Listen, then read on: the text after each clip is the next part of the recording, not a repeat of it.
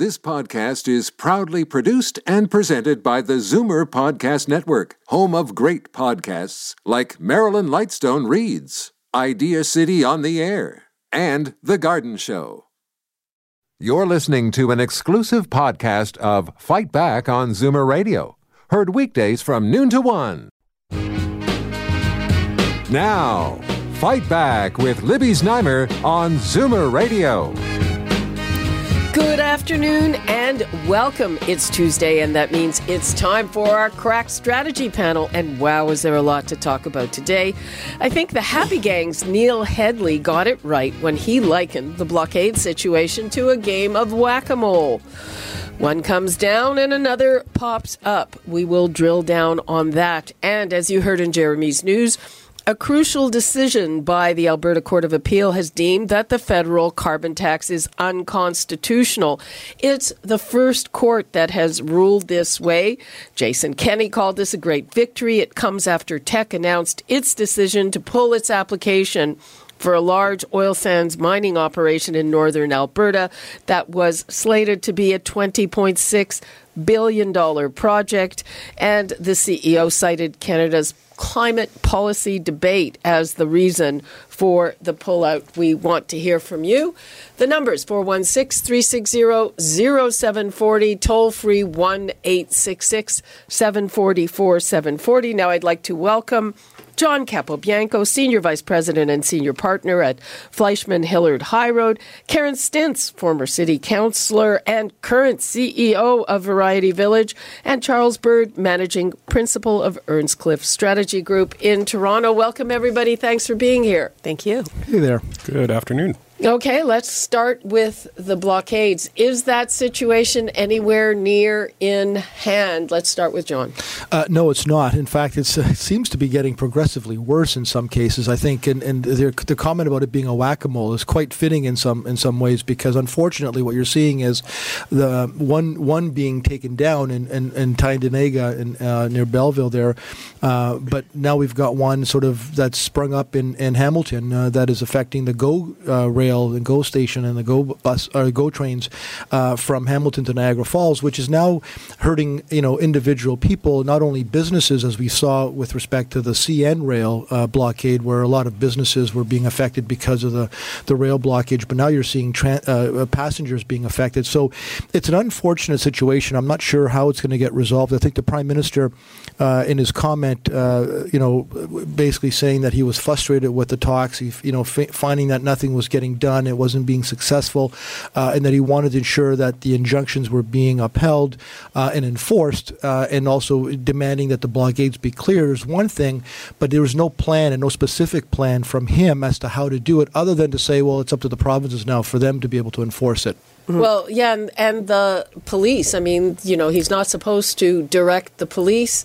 Charles, did he do the right thing? And uh, do you think? I mean, I would have thought that the police would be prepared for this to happen. Yeah, I, let's let's be clear. Law enforcement learned a lot from the lessons of Ipperwash and Oka, and have taken uh, a markedly different approach to these types of situations than has been the case in the past. There's a lot of thought and sophistication that's gone into how the police um, approach uh, protest uh, camps such as the ones we've seen over recent days. But I mean, the fundamental truth is, is is a simple one, which is that the prime minister devoted as much effort and energy towards meaningful dialogue as he felt was sustainable. Um, devoted the better part of three weeks to doing just that. But obviously, the economic impacts are are, are very real and um, it was appropriate for him to signal that the barricades must now come down. And I noticed that the prime minister was and the government were also successful in finding alternate rail uh, links to circumvent barricades in some cases in uh, disputed areas. And uh, so that's a positive. But the, the reality, and I, I don't want to go on too long, but, you know, if I were to ask you folks or your listeners, you know, what is it that would take, cause you to take up arms against your government, or what is it that would take you to barricade a rail line? Um, you know, we, we'd all be hard pressed to, to answer either of those questions. But the answer is pretty straightforward the inability to feed your children, the seeing your rights consistently subjugated in favor of other interests. I mean, these are the kinds of things that drive people to the brink, and that's where a million Indigenous Canadians are right now. Yeah, I'm going to disagree with Charles on that one, actually, because what we, uh, I think the Prime Minister in his speech on Friday, he actually delineated, he made a distinction between the Aboriginals who were protesting for what they believed to be the improper use of their land versus protesters that were protesting other matters, such as environmental matters, uh, Velcro protesters, protesters coming up from the U.S. So what we're seeing now is splinter groups protesting now in support of Mohawk groups that have been removed from the Belleville area in support of this group in support of that group. And so now we have a situation where, like, once again, no, we, there is no one to negotiate with. That all of these groups that are now popping up have individual agendas, and I don't think it's as clear cut as Charles may like to believe. And that this group in Belleville, they actually are not in Belleville, pardon me, outside of Hamilton. They actually were served an injunction which they lit on fire. Yep, they did. So they're not they are not negotiating that. From my from my naive perspective, that is not a negotiation that wants to take place. So the police know this, and we can't from my perspective, allow two more weeks to f- try to figure out what to do. That I, I agree that you don't give a hard timeline because then the groups know that you're coming in and they'll be prepared for it. That being said, you should be clear with this has got to happen by this point. Otherwise, this is the consequence if this doesn't happen. And we don't have two more weeks to wait and have more negotiations with groups that aren't interested in negotiating. Well, yeah, some of those groups have said they aren't going anywhere unless everything stops we don't know who all the protesters are, and it's complicated by the fact that the various indigenous groups disagree. Well, and yeah. you also don't know who the leaders are within those groups because there's also claims and stories that we've been seeing over the last 48 hours about those who are claiming to be sub chiefs within the hereditary clan who are in fact not really the, that having that title.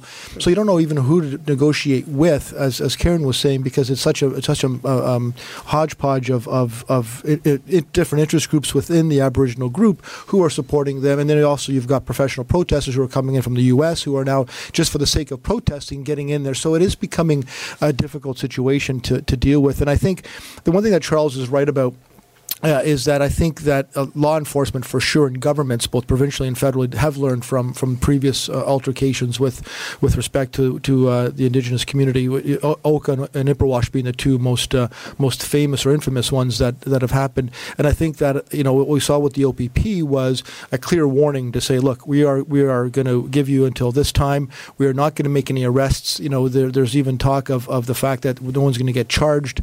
Please, you know, uh, leave the blockade or leave, leave the protest.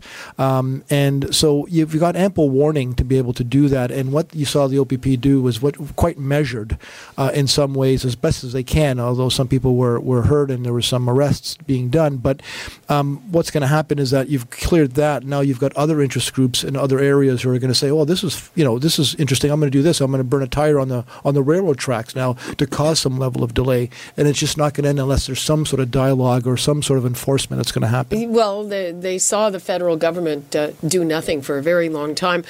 Interesting. I heard that uh, Doug Ford took advice from Mike Harris on this, and that's why we haven't heard much that's forceful from him. Though I gather they want to toughen the the penalties for uh, you know doing any damage to infrastructure. Is that the right call, Charles? Well, I think it's um, it's one call. It certainly doesn't go to the root of the problem, which is you know enforcement. You know, rule of law. Rule of law applies to people who are willing to obey laws because they feel there is a common interest in doing so. And when you have segments of the population who feel that the rule of law essentially disadvantages them, then you've got a real problem on your hands. And enforcement does nothing. I mean, there may be some cathartic thrill from going in all guns blazing and clearing them out. I mean, Peter MacKay referred to the protesters as professional protesters and thugs, which takes away from, you know, a lot of the very legitimate issues that these people are confronting. So ultimately, you know, it, do, it does become a, become a game of whack a mole because these issues are not going away. It's not like we can go in there guns a blazing and the problem is solved. Ultimately, the only answer will be meaningful dialogue. So uh, he mentioned Peter MacKay, John. What, what, do you say to that? Also, uh, has Andrew Scheer's? uh, what about the way he's been responding to this in a very forceful way? Yeah, with respect to, to Peter MacKay, um, and, I, and I support Peter MacKay for uh, full disclosure, I support Peter's leadership. Um, but I think that, you know, he obviously took the tweet down. It was obviously something that, that he felt wasn't wasn't appropriate uh, and has since, I think, made some really smart and, uh, and um, reasoned comments. John, just to correct then. you, it wasn't a tweet, it was actually in a video that he said that. Right, but I think that he has now made he's uh, he's actually now corrected himself and has made some some much more reasoned uh, uh, arguments about that and, and how to deal with it. But I just think that you know, and also you mentioned about Mike Harris speaking to Doug Ford. I think it actually is a smart thing to be able to speak to a previous premier who went through it uh, and learn the good, the bad, and, and the not so good from from that oh, experience. I wasn't criticizing. Yeah, no, no, but I yeah. think it's actually mm-hmm. a smart thing to be able yeah. to do to say, you know, how was it handled and, and what, what lessons were learned from that from that experience. Um, so I think that was, was was actually quite smart of the premier to do. But I think just in general, this is an issue that I think has to be resolved. I think that the fact that they're finding other ways of transporting goods is is also smart. The fact that CN and CP are now working together in some way to uh, to try to get some level of goods uh, uh moving is, is, is smart. Um, I think the fact that we've seen a lot of 18 wheelers going down the 401 with goods, like there's other ways of being able to do it, but that's not that's just band aid solutions to a problem that needs to be resolved by this federal government. Okay, well, so how long? Just it, well, how long? Is, what's going to happen? Well, that's it. Because I, I don't think that meaningful dialogue can occur while the blockades are up. I, I, think that that's just a candid truth. So that if, if, if there really is an interest in dialogue, then there has to be a turning of the page by all parties to say, okay, well, listen, we want to address these issues. We want to address clean drinking water. We want to address Aboriginal governance. Those are all legitimate issues, but they don't get solved by taking over a railway.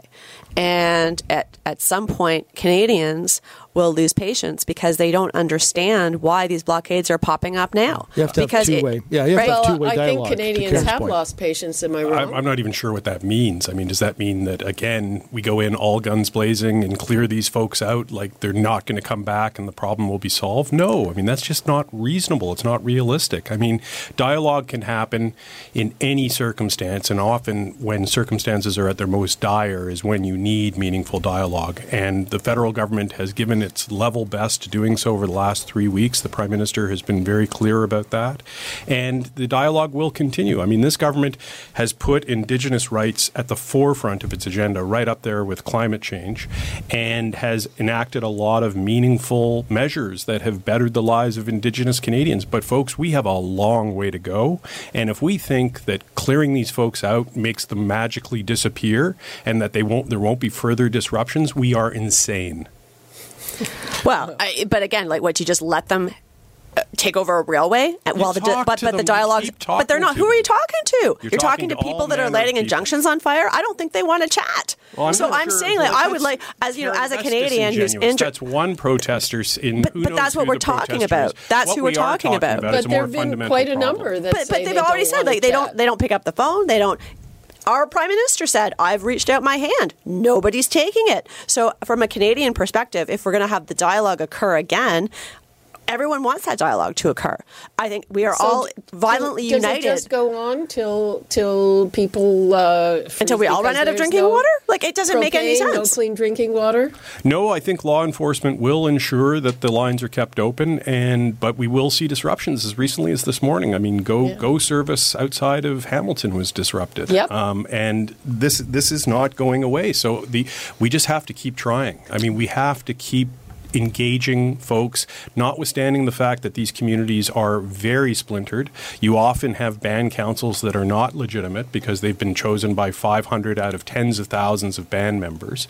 You have hereditary chiefs who have just as much, if not more, legitimacy in some cases. I mean, these are intractable problems which we have foisted on ourselves over decades. Yeah, and now we have to do something about it. There is no alternative. I, I, I think part of the problem, and a large part of the problem, is the fact that this has been uh, has been left to go on for such a long Yeah. time. That's- that's Uh, exactly And it. there was there was a time when, when this was happening and becoming an issue when the prime minister was in Africa dealing with with, Yeah. with all sorts of issues when he should have been back. It was only when he had to go to Barbados when he realized, oh, I should probably go back and try to deal with this. But this should have been something that should have been dealt with day 2 uh, and not week two uh, when Yeah. when things were getting worse and then there was a sense of inactivity. So we shouldn't And have it- tried and it- talking. We shouldn't have tried dialogue. Is that what you're saying? Law No, but- enforcement should have just gone straight in. Is that what you're saying, John? But the prime minister should have actually said, "You Mm-hmm. know what? This is a problem. I'm actually going to fly back here. So, so forget about our security seat right now. I can have other people like Minister Champagne doing that on my behalf. But I'm going to fly back day two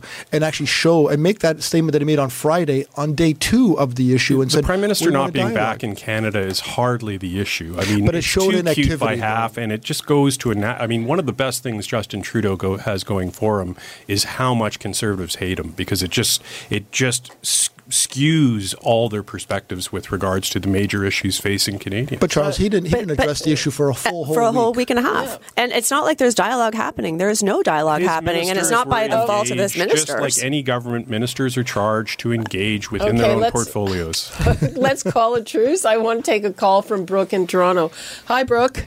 Yes, hi, Libby. How are you doing today? Fine, go Thanks ahead. for taking my call. Um, I just wanted to call uh, about carbon trading and really just sort of state the truth about it because carbon trading is not helping pollution. Carbon trading is allowing polluters to still pollute. They're just charging them for them.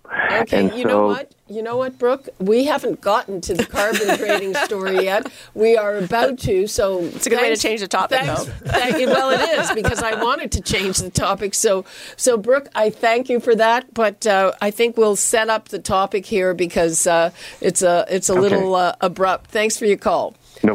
Okay, uh, so let's talk about it. So yesterday, Alberta Court of Appeal uh, ruling that carbon tax is unconstitutional, and uh, it's the first court to make that ruling.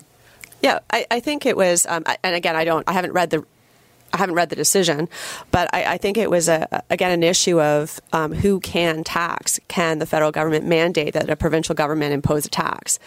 And uh, I think that the panel came to the conclusion that no. So it wasn't that the carbon tax necessarily is unconstitutional. It was the fact that the government was requiring a province to impose a tax that was deemed unconstitutional by the Alberta courts. And so then the decision is timely because the whole issue is in front of the Supreme Court of Canada. And um, however it gets resolved, I, I, I still think doesn't take away from the fact that we don't have a cohesive environment policy, which is still the issue that the country needs to grapple with because um, it's hard to make strategic investments and environmental solutions when you don't know where the the the incentives are or if, if it's going to change with the next election. So I, I think that businesses are legitimately saying, listen, you we need to sort this out. Yeah, and- And, governments are legitimately saying, well, we disagree with how it's going to be sorted out. And so it's a bit of a it's an exciting time. Oh, well, okay, and and Charles. So we had this ruling by Alberta, but there have been opposite rulings by Saskatchewan and Ontario. So how significant is it? I think it goes to a number of larger issues um, that are quite specific to the relationship between the government of Alberta and the government of Canada. Um, Jason Kenney, when he was campaigning to become Premier of Alberta, did so on a, a stated policy of opposing the imposition of a carbon tax. And that has left the provincial government very, very little roo- wiggle room. And it goes straight to the heart of another huge issue, which is Teck mining and the loss of a multi-billion dollar potential investment or apparent loss of a multi-billion dollar apparent investment in um, the Alberta economy. And part of the issue is that it I, I think it's it's reasonably well understood, if not talked about, that Alberta officials and federal officials were talking a lot about how carbon intensive the emissions coming from this project would be and how it could be made to fit within the framework of a, a, a deal between Alberta and Canada to allow the project to go forward and still have Alberta meet its emission reduction targets. And I, I would not be surprised if those discussions are still going on because a potential investment of that magnitude is uh, those don't come around very often. And I think it's it's in, it's entirely possible that this thing is not not yet dead, and that Teck has in fact strategically with, withdrawn its application so as not to force the issue to give the governments more time to come to a conclusion. But if they are going to have that investment, it's almost certain that uh, Alberta Premier Jason Kenney will have to give on the carbon tax. But it may be that the Supreme Court gets him off the hook and says this is perfectly illegal for the federal government to do, and therefore you have no option. Well, there's a few things to unpack there. Um, Yeah. First off, I think with respect to the to the ruling, um, it does add uh, more.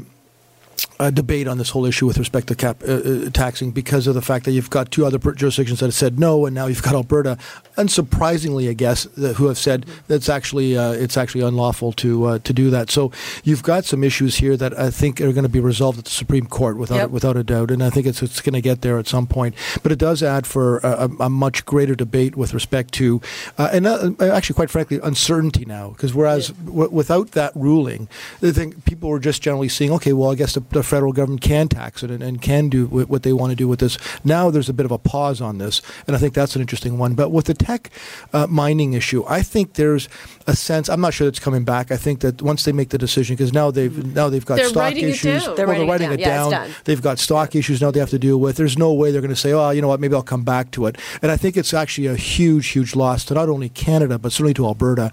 And I think the federal government has to take some blame here with respect to the fact that there was indecision on this issue and they were waiting for the last possible minute And to make a decision on this. When in fact, the government and the Prime Minister had this on his desk for the last seven, eight months when decisions could have been made that would have helped Teck, it would have helped Alberta. My understanding is that that what bugs them the most is that there's no clear roadmap. What can you do? What can't you do? And it's the uncertainty. And who can blame them? Businesses Well, like yeah. certainty. There's no question. And seeing what's happened uh, to, to this uh, the natural gas pipeline is just uh, probably be- be- because even if they got approval at the federal level, there was still other environmental hurdles to clear, uh, and so.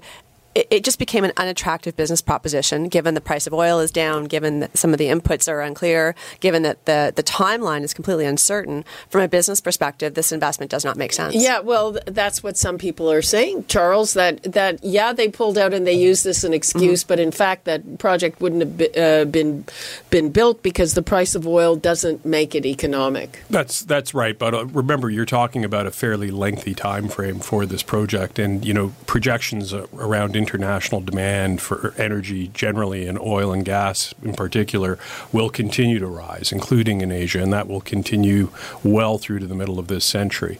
But you know, fundamentally, one of the things that is causing the uncertainty is the inherent tensions that exist within, this, within Canada. They have for a long time between individual provinces, in indigenous protest, um, whether it's major investments that are carbon intensive. I mean, there seems to be a degree of intractability in the way political leaders are approaching these issues, and I, I'd say very that polarized, I like would a say lot that of other places on the planet. and when you have premiers like Scott Moe and Jason Kenney, whose first inclination is always to cite grievance and blame the prime minister, which I realize is a very popular game, then you lessen the chance for you know any form of reconciliation.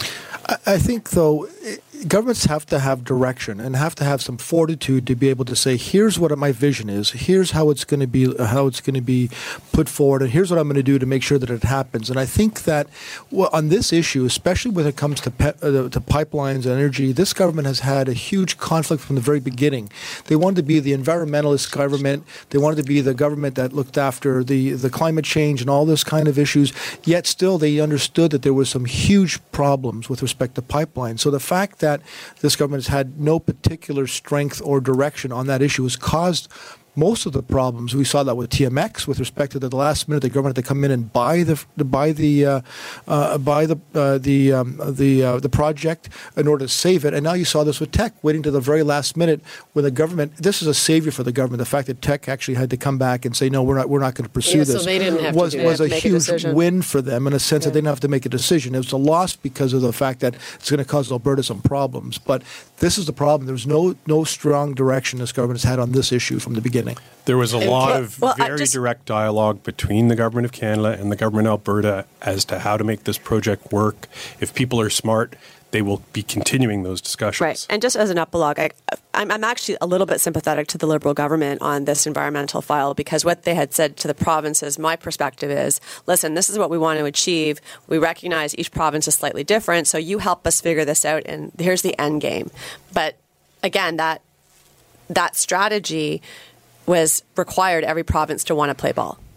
And then once that doesn't happen, then the federal government does have to take a more strategic hard line about how this is going to get done because their original play didn't work out for them. So now they are they have a new they have to play a different hand. Okay, I want to get one more topic in before we break, and that is the outside workers at the City of Toronto.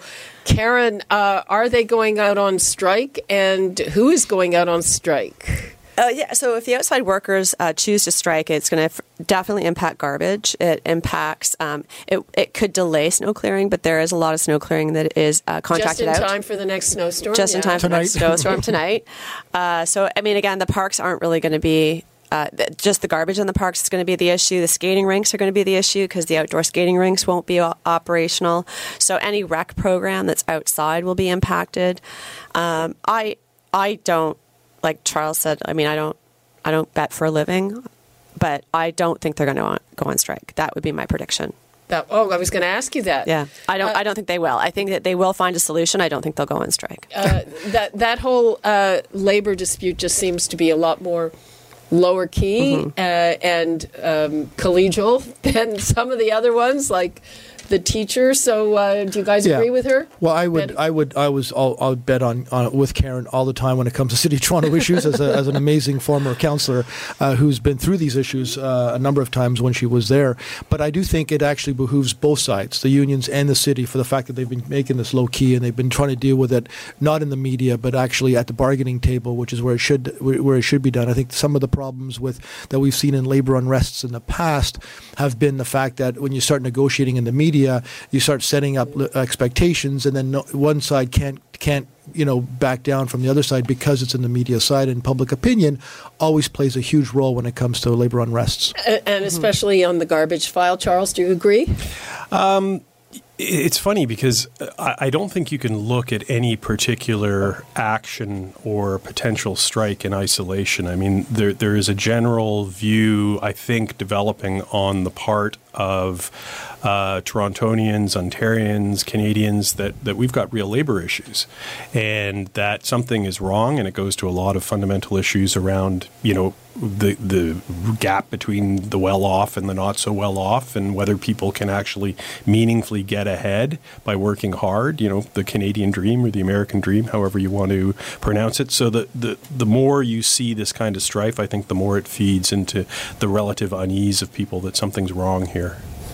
Interesting. But the, the thing about city strikes, though, as you well know, Libby, and your, your, your listeners would as well, it has a profound effect on, Yeah. on citizens. It is the Yeah. one level of government uh, when, you know, not to say that obviously education strikes and teacher strikes have an effect as well, for sure, but this actually hits, you know, uh, seniors as well because of snow removals Yeah. and, and recreation and garbage strikes especially.